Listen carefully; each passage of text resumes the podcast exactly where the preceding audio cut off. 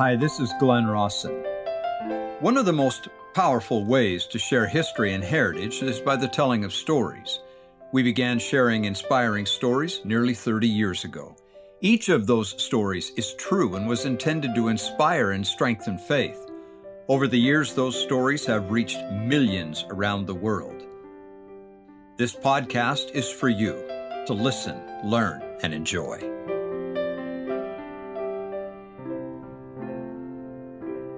President Nelson has asked us repeatedly, as part of Latter day Covenant Israel, to stand up and speak out. Remember that? Stand up and speak out. Well, this story illustrates in part what that means. The story was originally shared in a general conference by President N. Eldon Tanner. In a world starving for moral leadership, I say that with calculation. In a world starving for moral leadership, stories such as the following, well, they're refreshing. I don't know this young man's real name, so we'll just call him John. When he was just a young military man, John went east to an officer's training school. While he was there, a new commanding officer came to take over the school. A banquet was hosted in this man's honor. Sitting by the side of each plate at that table was a cocktail glass, and at the appropriate time, someone raised his glass and proposed a toast to the new officer. Now, instantly, John faced a moment of important decision. You see, John was a Latter day Saint. He didn't drink, he never had. If he raised that glass now and joined the rest of those officers, potential officers, I may add, well, he wouldn't stand out. He'd blend right in with the rest of them and no one would ever know. But if he didn't raise that glass, well, you get the picture. In that moment, John made a decision in front of all of his peers that changed the course of his life. While all the other officers raised their glasses in salute to their commander, John raised his as well, except that his was full of milk. Well, at that long table, he stuck out like a wart on a witch's nose. Once the dinner and the entertainment were over, that commanding officer came from his place at the head of the table and made a beeline straight to John and demanded to know why he had toasted him with a glass of milk. Well, sir, said John, I've never touched alcohol in my life. I don't want to touch it. My parents wouldn't want me to touch it, and I didn't think you'd want me to either. I wanted to toast you. So I thought you'd be satisfied if I toasted you with what I'm accustomed to drinking. End of quote. Report to my headquarters in the morning, was all the officer said. Well, you can imagine how the rest of that night went for John. The next morning, at the appointed hour, John walked into the commander's office and faced him. Whereupon, the commander offered him a position on his personal staff with this explanation quote, I want to surround myself with men who have the courage to do what they think is right, regardless of what anybody else thinks about it. End of quote. You know, we live in interesting times, and it's like I told the teachers last night. I really don't think the Lord is expecting us to die for our principles these days. We live in different times. We're not persecuted but like those of a yesteryear, with our homes being burned and being driven. We're persecuted in a different way. Perhaps it is with enticing us to give up our principles. I don't think the Lord is expecting us these days to die for our principles, though we have to be willing. I think He's asking us to live for them, or rather, just live them. Regardless, no matter what happens, just live them. It is critical, I believe, that we stand up for truth right now, even if it means we must stand out alone. There will come a time when we will stand before Him and be judged on how well we have stood for Him. The story comes from President N. Eldon Tanner, Conference Report, April 1976. This next story is a very clear allusion to one of the most startling talks from last weekend's conference, something I never expected to hear. But I am so glad that I did. I won't spoil it. You'll see what this story means at the end. It had to have been a curious sight that day to see city workers hauling in and scattering loads of dirt all over the paved streets. Now, Normally, those same men labored to keep their prospering city clean, free of mud and filth, and but there they were, out spreading load after load of good old fashioned dirt on the cobblestone streets, right in front of one of the most prominent buildings in the largest city in the United States. it's not surprising, but history has all but forgotten that misplaced soil. In fact, I only discovered it as a small, oh, by the way thing that I found in a history text. But in that soil, in that dirt in the wrong place, there's a lesson. You see, the location of that dirt was 6th and Chestnut Streets, Philadelphia, Pennsylvania. The building in which they scattered that dirt right in front was the venerable old Pennsylvania State House, which you would know today as Independence Hall, where the Declaration of Independence had once been debated and signed. You see, the date on which that dirt was being scattered in front of Independence Hall was May 14th, 1787.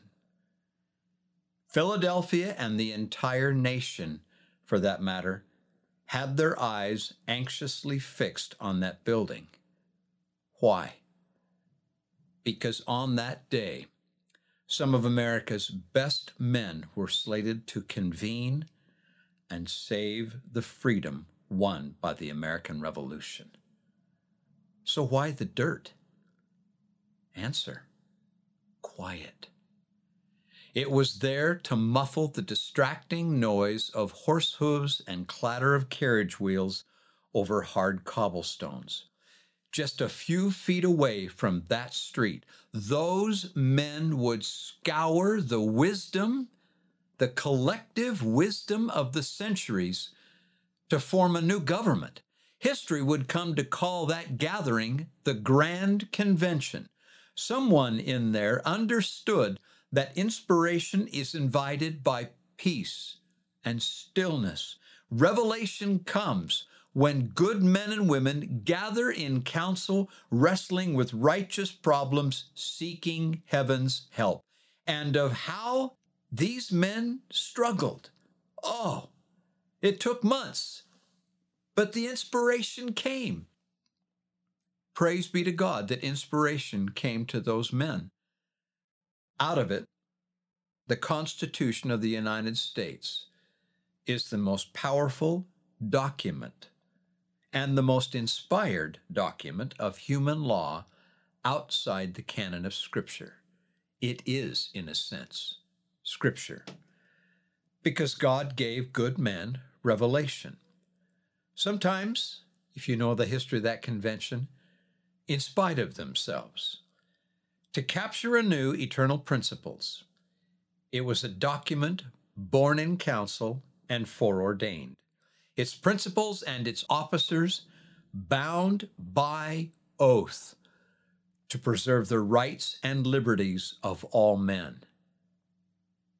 As Elder Oaks said, or President Oaks said in the conference, there is so much more to the United States Constitution than a document in America. Its principles are eternal. It is for all men and all nations. And that oath which they took, which men and women today have taken, is binding on their souls. I will say more about the Constitution in the months ahead. Carefully, carefully, I will talk about it. I hope you're doing okay. I have felt compelled in recent weeks. I know this is going to sound whacked, but it's true. Two weeks ago, I was working on another book, and all of a sudden I felt compelled to go and gather up research I didn't even know that I had. And to put it all into a folder. And when I got all done, I found that over the last year and a half, I had collected a pretty sizable collection of stories about angels among us. These stories are absolutely profound. There are angels among us, and often those angels are members of our family departed. This is one of those stories.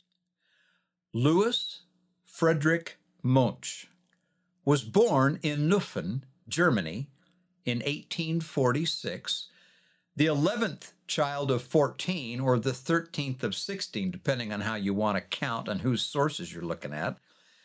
He was either way late in the family of children born to Johann Christian and Elizabeth Barbara Hess Moench. The family, living in Germany, was very poor, which was the reason that in 1852 the father, Christian, left for the United States, where he established himself as a tanner near Gowanda, New York, and then, right after, sent for two of his older children to come and help him. Christian would never return to Germany. But in his absence, he left behind his wife, Mother Barbara Hess Moench. She struggled mightily to provide for the 11 children still at home. Though the necessities of life were scarce and hard to obtain, the singing of hymns and the reading of scriptures were a plentiful staple for the family, and mother made sure of it. Sometime later, Barbara became ill. I think it may have been tuberculosis. And slowly she began to waste away. When finally she was so weak as to be confined to her bed, her little boy, Louis, about seven to nine years old, would sit by her side and read the Bible to her. Mother's granddaughter wrote of those days, quote, During those long, sad days, she received her greatest comfort from her Lutheran Bible which Lewis spent all of his leisure hours reading to her. Though only nine years old, he was an excellent reader with a voice rich and musical, soothing to the dying woman.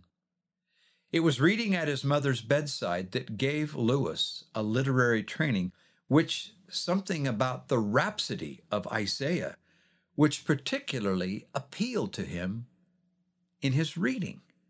One day he read this quote, Awake, awake, put on thy strength, O Zion, put on thy beautiful garments, O Jerusalem, the holy city, for henceforth there shall no more come unto thee the uncircumcised and the unclean. On Lewis read, quoting, how beautiful upon the mountains are the feet of him that bringeth good tidings, that publisheth peace, that saith unto Zion, Thy God reigneth. For they shall see eye to eye when the Lord shall bring again Zion. End of quote. The Bible was laid down, and the boy asked, Mother, what is meant by this Zion, of which Isaiah the prophet speaks so much?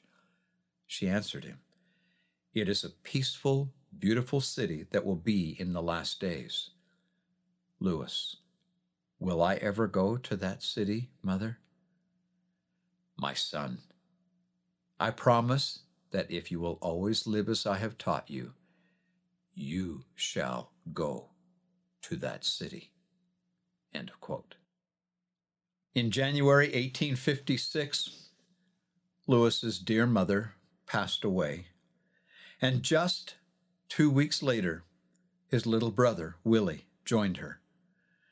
Shortly after that, Lewis and the remaining children emigrated to America and joined their father and siblings in New York State. Lewis's father decreed at one point that Lewis had received enough schooling and was to join him in the tannery.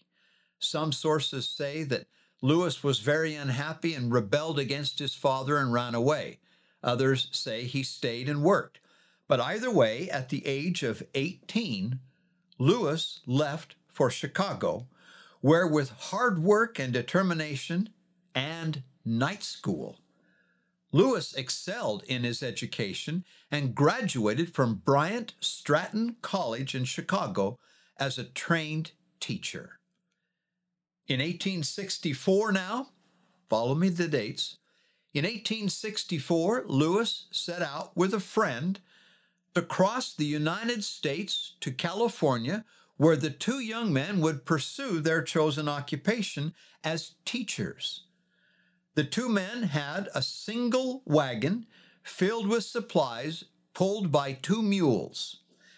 By early August 1864, they had crossed Wyoming and come down into the canyons of Utah, presumably Echo Canyon, where they camped and enjoyed, one of those nights, a very good trout breakfast. The mountain air and the abundant wildlife caused the two boys to decide to lay over one more day in search of game. Now, Lewis's traveling companion, Henry Trascott, observed that they were not more than 50 miles out of Salt Lake City, to which Lewis responded thus, quote, We must make an early start tomorrow morning, for I will never spend a night in Salt Lake City. You are very much prejudiced against the Mormons, Lewis. I don't care to have much to do with them myself, but those we have met seem to be hard-working, honest people. Oh, yes, Lewis said, that is true enough. But I have no use for their religion. I don't want their polygamy, and I don't want their golden Bible. I repeat, I will not spend a night in Salt Lake City. End of quote. Well, the following morning, the two boys got up early and they spent the day hunting for game. As they came down off the hills and returned to their camp, they were dismayed to observe that a mountain breeze had fanned their campfire into a blaze and sent sparks into their wagon. Everything but the clothes on their backs and the mules they were riding was a pile of ash. Henry said, Looks like you're staying in Salt Lake more than one night, Lewis. To which Lewis said, I suppose we'll stay there with the Mormons until we can get another outfit. We cannot go on to California without. Well, reluctantly, the two made their way into the city, where it just so happened that they found lodging with a motherly midwife named Almeda Farr. Mother Farr made them welcome and they stayed. She became like a mother to Lewis. And in time, Lewis was perfectly at home in her house. In the course of time, she gave him a copy of the Book of Mormon, which Lewis studied, marked, and prayed about. In time, Lewis came to know that it was the Word of God. Thus it was that on Fast Day, February 6th, 1867, Louis Frederick Moench was baptized. Quoting, That night, as he laid upon his bed, a light entered his room, and he saw his mother standing by his bed. Little Willie was holding her hand. The smile that she gave him made him know that the step he had taken met with her approval and that her dying promise had been fulfilled. He had lived to come to Zion. End of quote. Louis Moench was to northern Utah and Ogden what Karl G. Maeser was to Utah Valley and Brigham Young University. He was a finely trained teacher, a great administrator, and the father of Weber State. Last weekend, listening to the Saturday morning session, something that Sister Joy D. Jones said literally took my breath away. She was making reference to a friend of hers and his experiences in Vietnam. And she likened that battlefield to raising children. This is what Sister Jones said, and as she said it, I wept. Long before they enter, meaning the children, our children, long before they enter the battlefield of life, how can we more fully strive to teach, fortify, and prepare them? How can we invite them to get far enough in? Wouldn't we rather have them sweat in the safe learning environment of the home than bleed on the battlefields of life? End of quote. One of the fundamental purposes of life and for us as parents and grandparents is to learn for ourselves and then teach the young to distinguish good from evil, right from wrong. But you know, sometimes it's just not that easy, especially when evil is so cleverly disguised these days. This is a few years ago.